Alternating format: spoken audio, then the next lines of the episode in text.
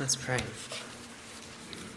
Our Heavenly Father, as we come now to your word, help us to come with reverence, knowing that your word is the living and active.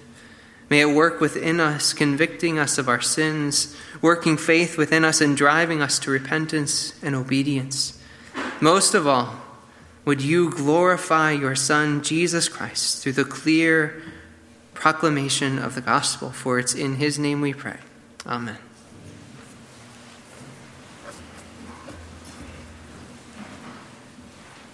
If you'll please open your Bibles to our sermon text, Zechariah chapter 5. You'll find this in the Pew Bibles on page 794.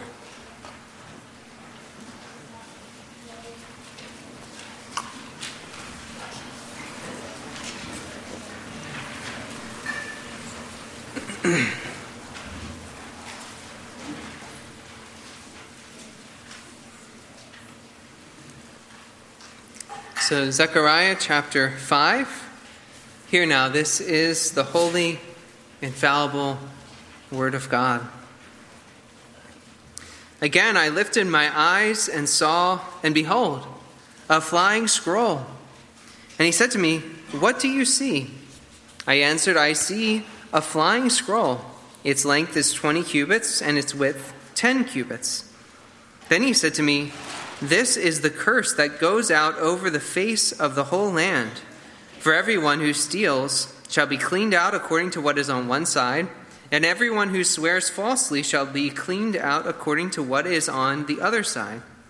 I will send it out, declares the Lord of hosts, and it shall enter the house of the thief and the house of him who swears falsely by my name. And it shall remain in his house and consume it, both timber and stones. Then the angel who talked with me came forward and said to me, Lift your eyes and see what this is that is going out. And I said, What is it?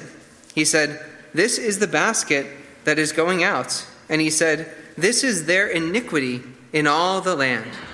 And behold, the leaden cover was lifted, and there was a woman sitting in the basket.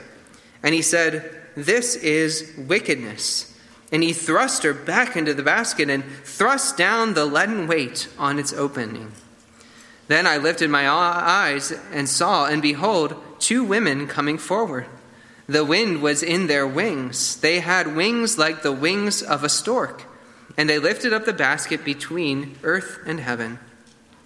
Then I said to the angel who talked with me, Where are they taking the basket? He said to me, To the land of Shinar, to build a house for it and when this is prepared, they will set the basket down there on its base. As we've been working our way through Zechariah's night visions, there's been a subtle and yet noticeable progression. This becomes particularly apparent as we come to the sixth and seventh visions this morning. The first three visions focus on the Lord's coming to Jerusalem, rebuilding the temple, and restoring the city.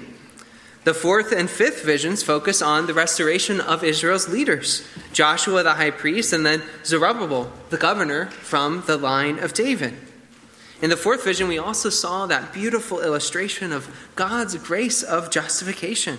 As Joshua's sin stained garments were removed and he was clothed with pure festal robes representing the righteousness of Christ.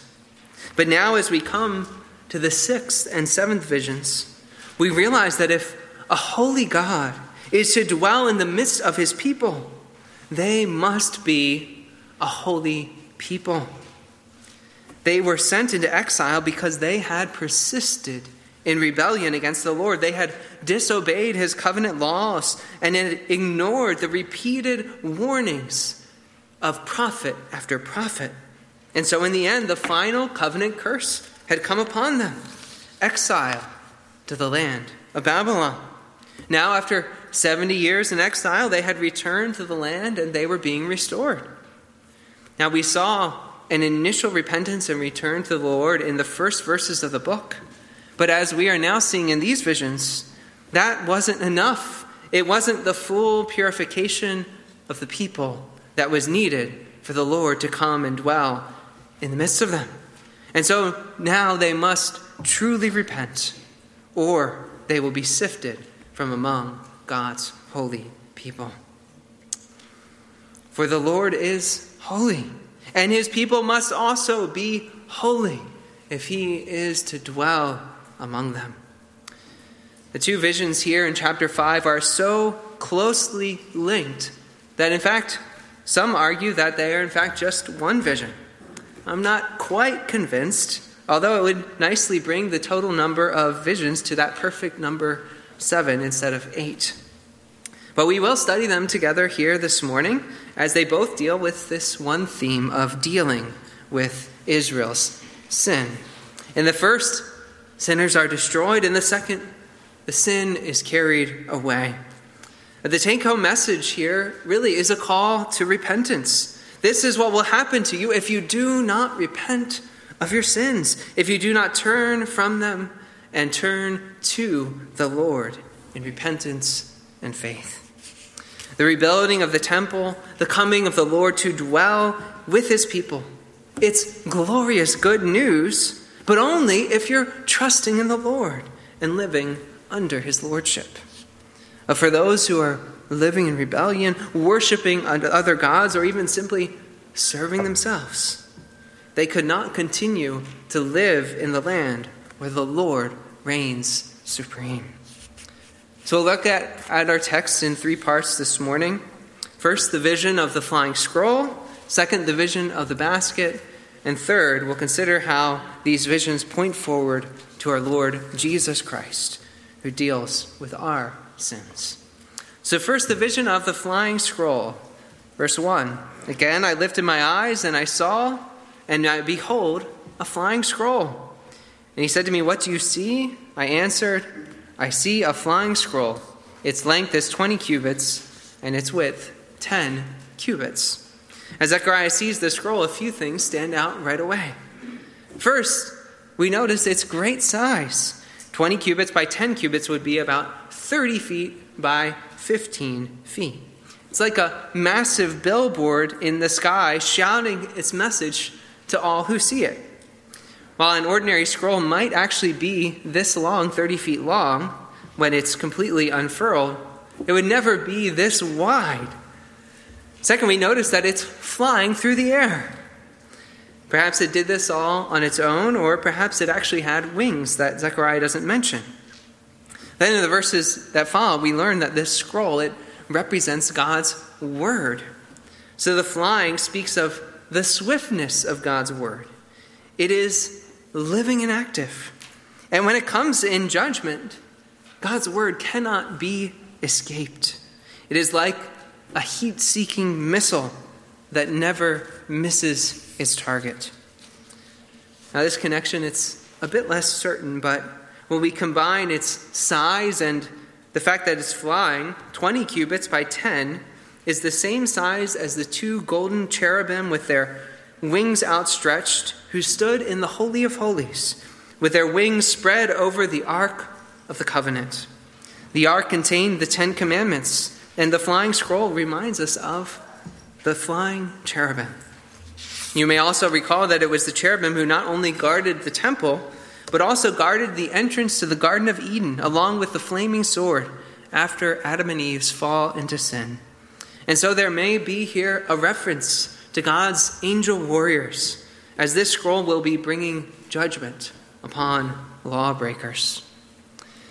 In verse 3, we are told that the scroll is the curse which goes out upon the whole land, which here refers to all the land of Judah where God's people were dwelling. The angel mentions two particular categories of sinners that will be punished by this curse everyone who steals and everyone who swears falsely. Now, this first is a violent violation of the eighth commandment to not steal. And we learn in verse 4 that they were swearing falsely, specifically by the name of the Lord. Now, the commentators debate whether this was a violation of the ninth commandment to not bear false witness in court or break an oath, or a violation of the third commandment to not take the name of the Lord in vain.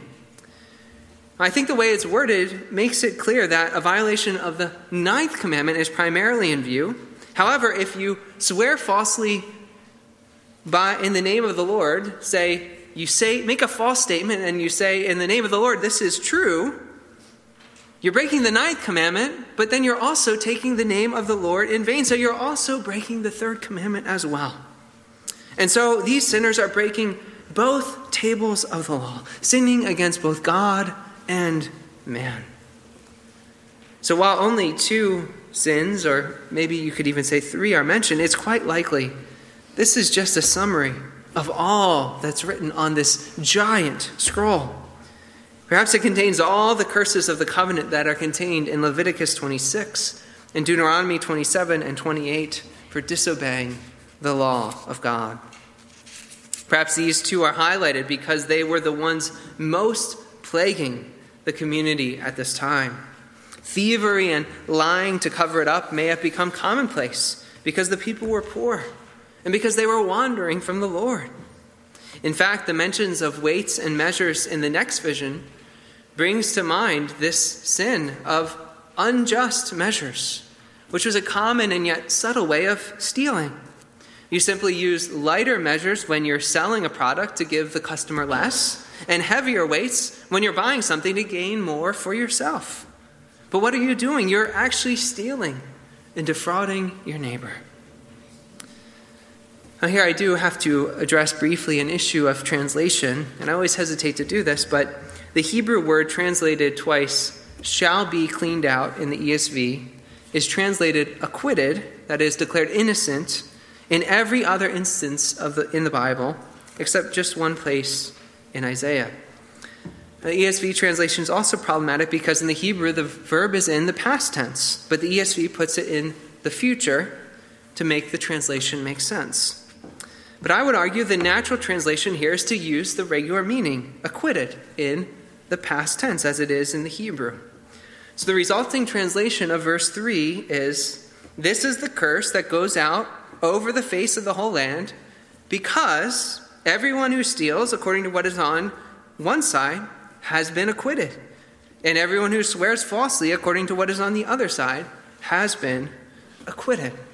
And what may have been happening is that the thieves had first stolen, and then, when confronted, they had falsely sworn in the name of the Lord that they were innocent, and so they were acquitted before men.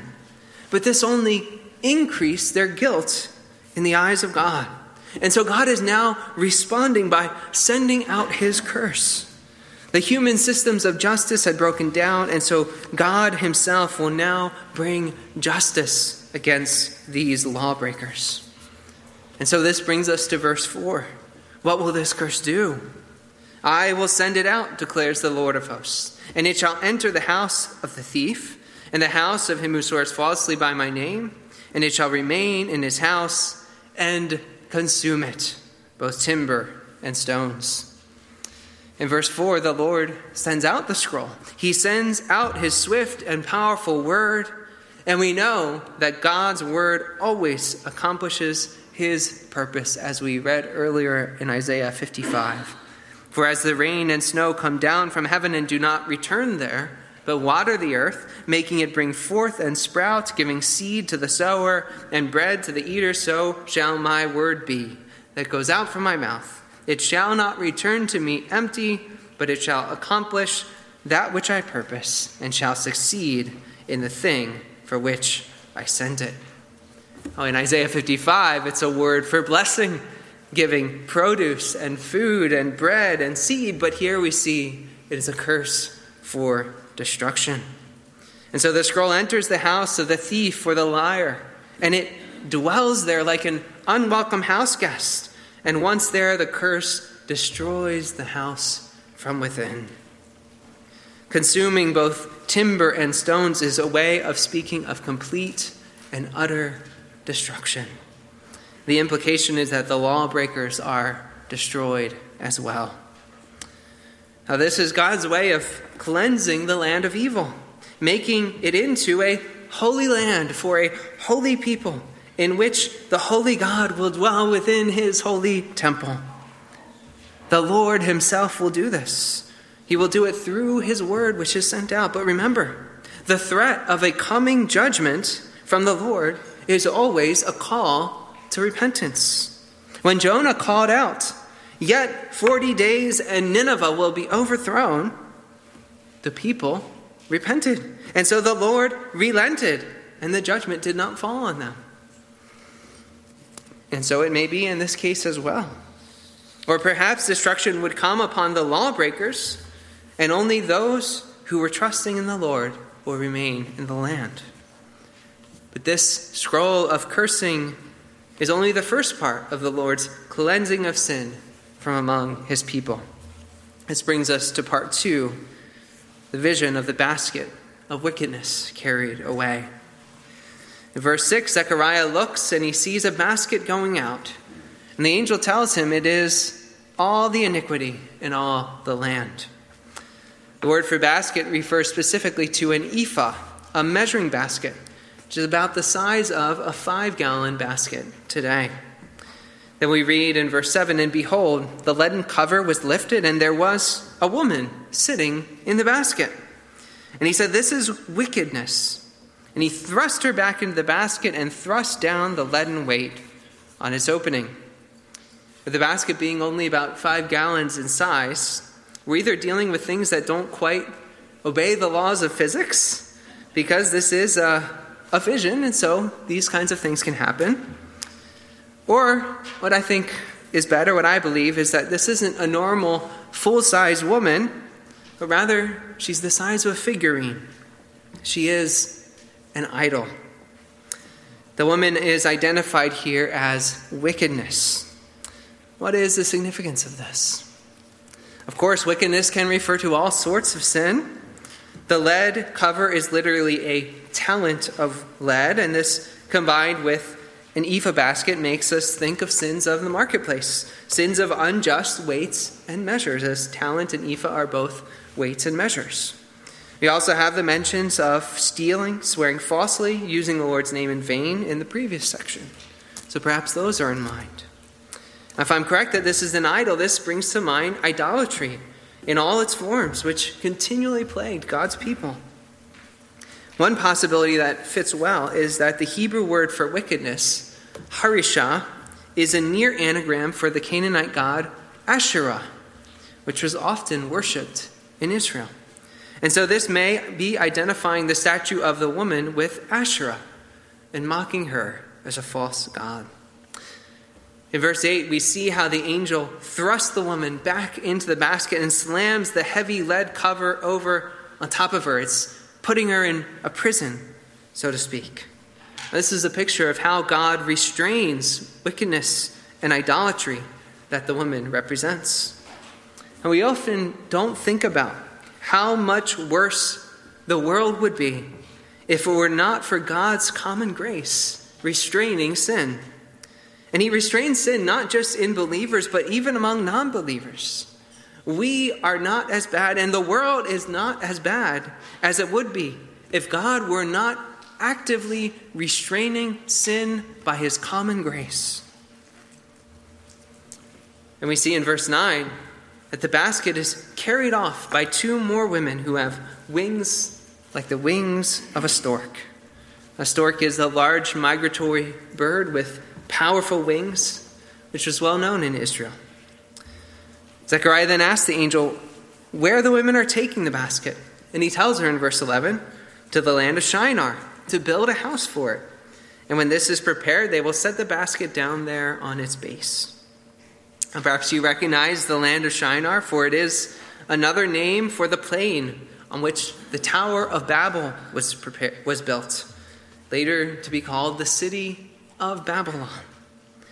The fact that these two women will build a temple for this woman of wickedness reveals that they are not the Lord's angels.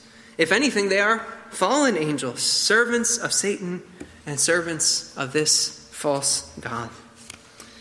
They will set the idol down on its base in its house, its temple, where it will be worshiped by the godless people of Babylon.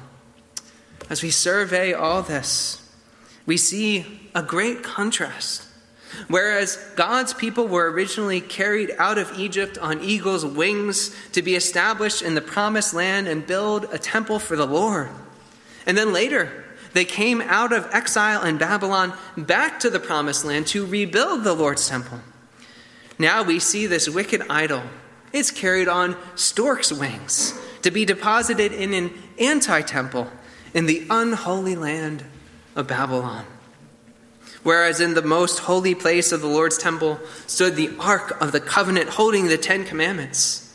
In this anti temple, there stands an anti ark, guarded not by cherubim, the Lord's angels, but by these fallen angels, with an idol of wickedness in the heart of this anti temple. This vision it contains an implicit threat, but also a promise to the people who have recently returned from Babylon to Jerusalem. It is saying, first, the threat if you continue in your wickedness, if you are serving any God besides the one true God, then you don't belong here. And you will be carried off back to Babylon. But second, the promise. For those who are true to the Lord, there's the blessing of wickedness and idolatry being rooted out of their midst, also carried off to Babylon. And so the Lord, He has returned to His people. His temple is being rebuilt, and He is cleansing His people. And that means a sifting of the wheat from the chaff. In light of these visions, the people must return to the Lord. They must repent of their sins and trust in Him for grace and forgiveness. These visions are also pointing forward. If you recall back in chapter 3, we notice the language of the branch, the coming branch, and the language of that day. That day when the Lord would remove the iniquity of the land in a single day. And all these promises were pointing forward to our Lord Jesus Christ and the way that he came to deal with our sins, the way we, looking back now from the future, say he has dealt with our sins. And so that brings us to part three, considering how these things pointed forward to Jesus Christ. As we saw in the first vision, God's word brings a curse on sinners. And the scriptures clearly teach that the just penalty for sin, the curse for sin, is death, eternal death and damnation. For all who rely on works of the law are under a curse. For it is written, Cursed be everyone who does not abide by all things written in the book of the law and do them. Galatians 3:10. The truth is, we cannot keep all of God's law. We all fall short. And so, the only way to be delivered from this curse is if you have a substitute, if someone else bears the curse in your place. Christ redeemed us from the curse of the law by becoming a curse for us. For it is written, Cursed is everyone who is hanged on a tree. Galatians 3:13. And so the good news is that if you are trusting in Christ, He received God's curse in your place on the cross.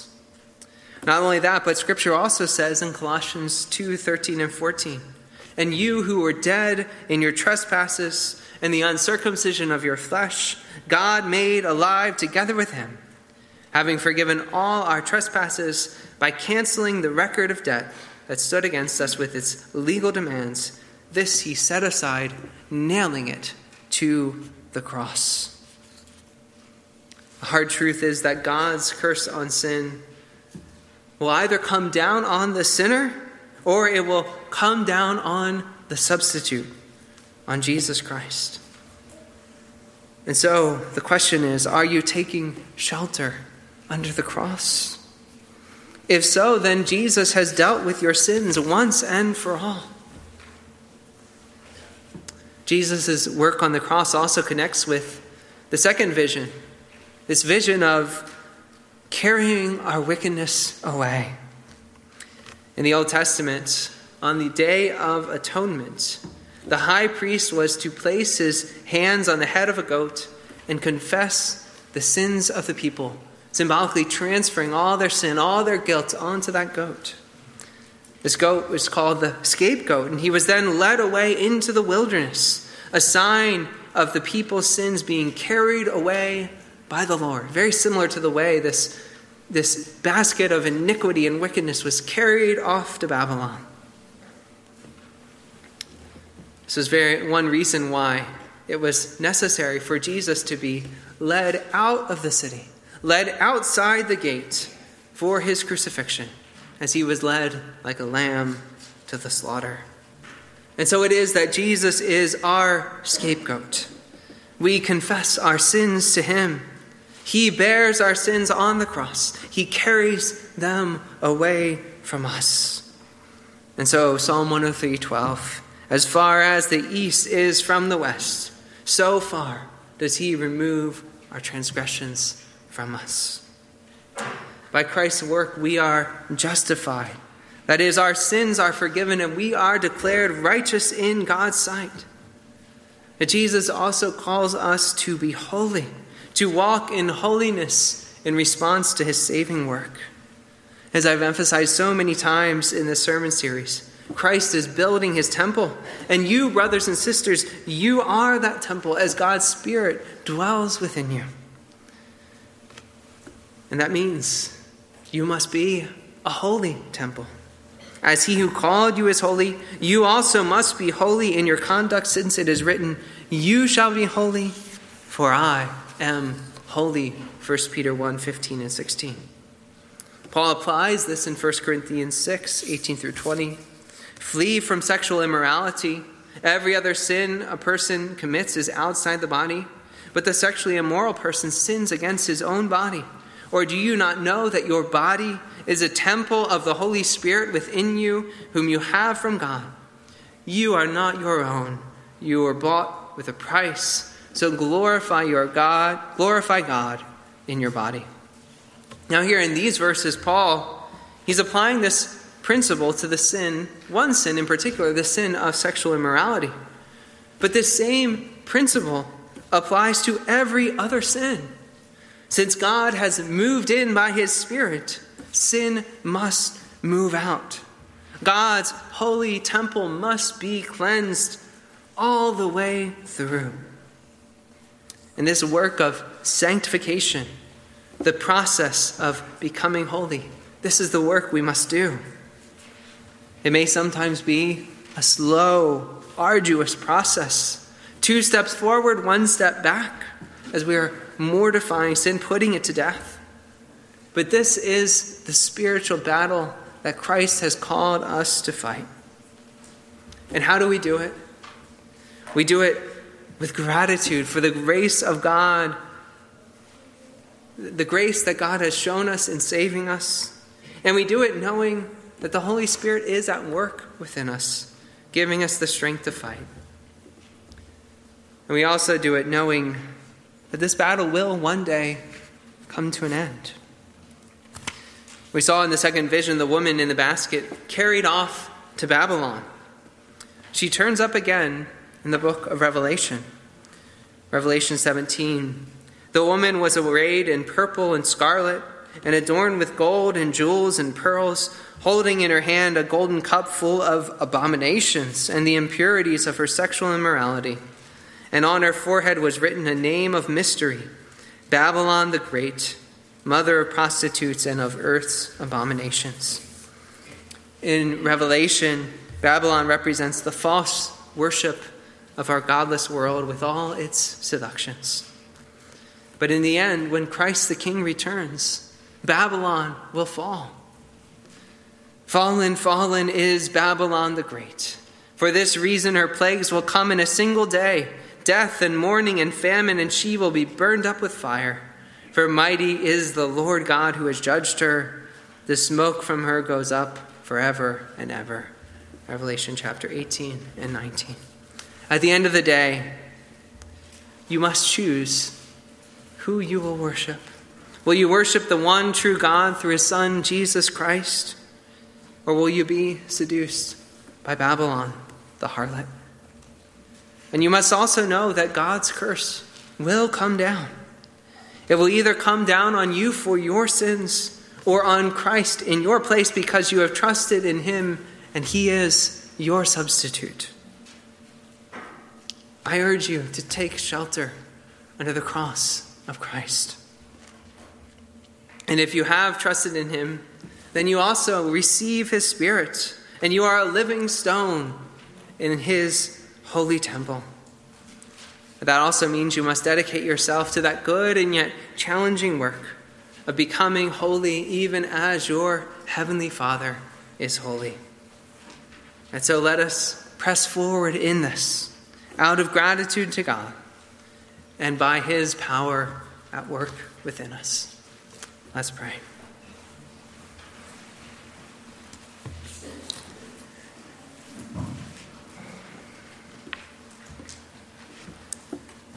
Our Heavenly Father, we give you praise for you are a holy God, and in you there is only pureness, righteousness, light, and life. We thank you that you have redeemed us out of darkness and brought us into your marvelous light. Jesus Christ has borne the curse for us. He has taken our record of sin and nailed it once and for all to the cross. He has carried our sins away. And so you have declared us righteous, but there is still sin dwelling in our bodies. And yet you do not leave us as we are. We thank you that your Spirit is at work in us for our sanctification. And so, Father, help us to work out our salvation with fear and trembling, even as you are at work within us. Grow us in righteousness, make us like our Savior.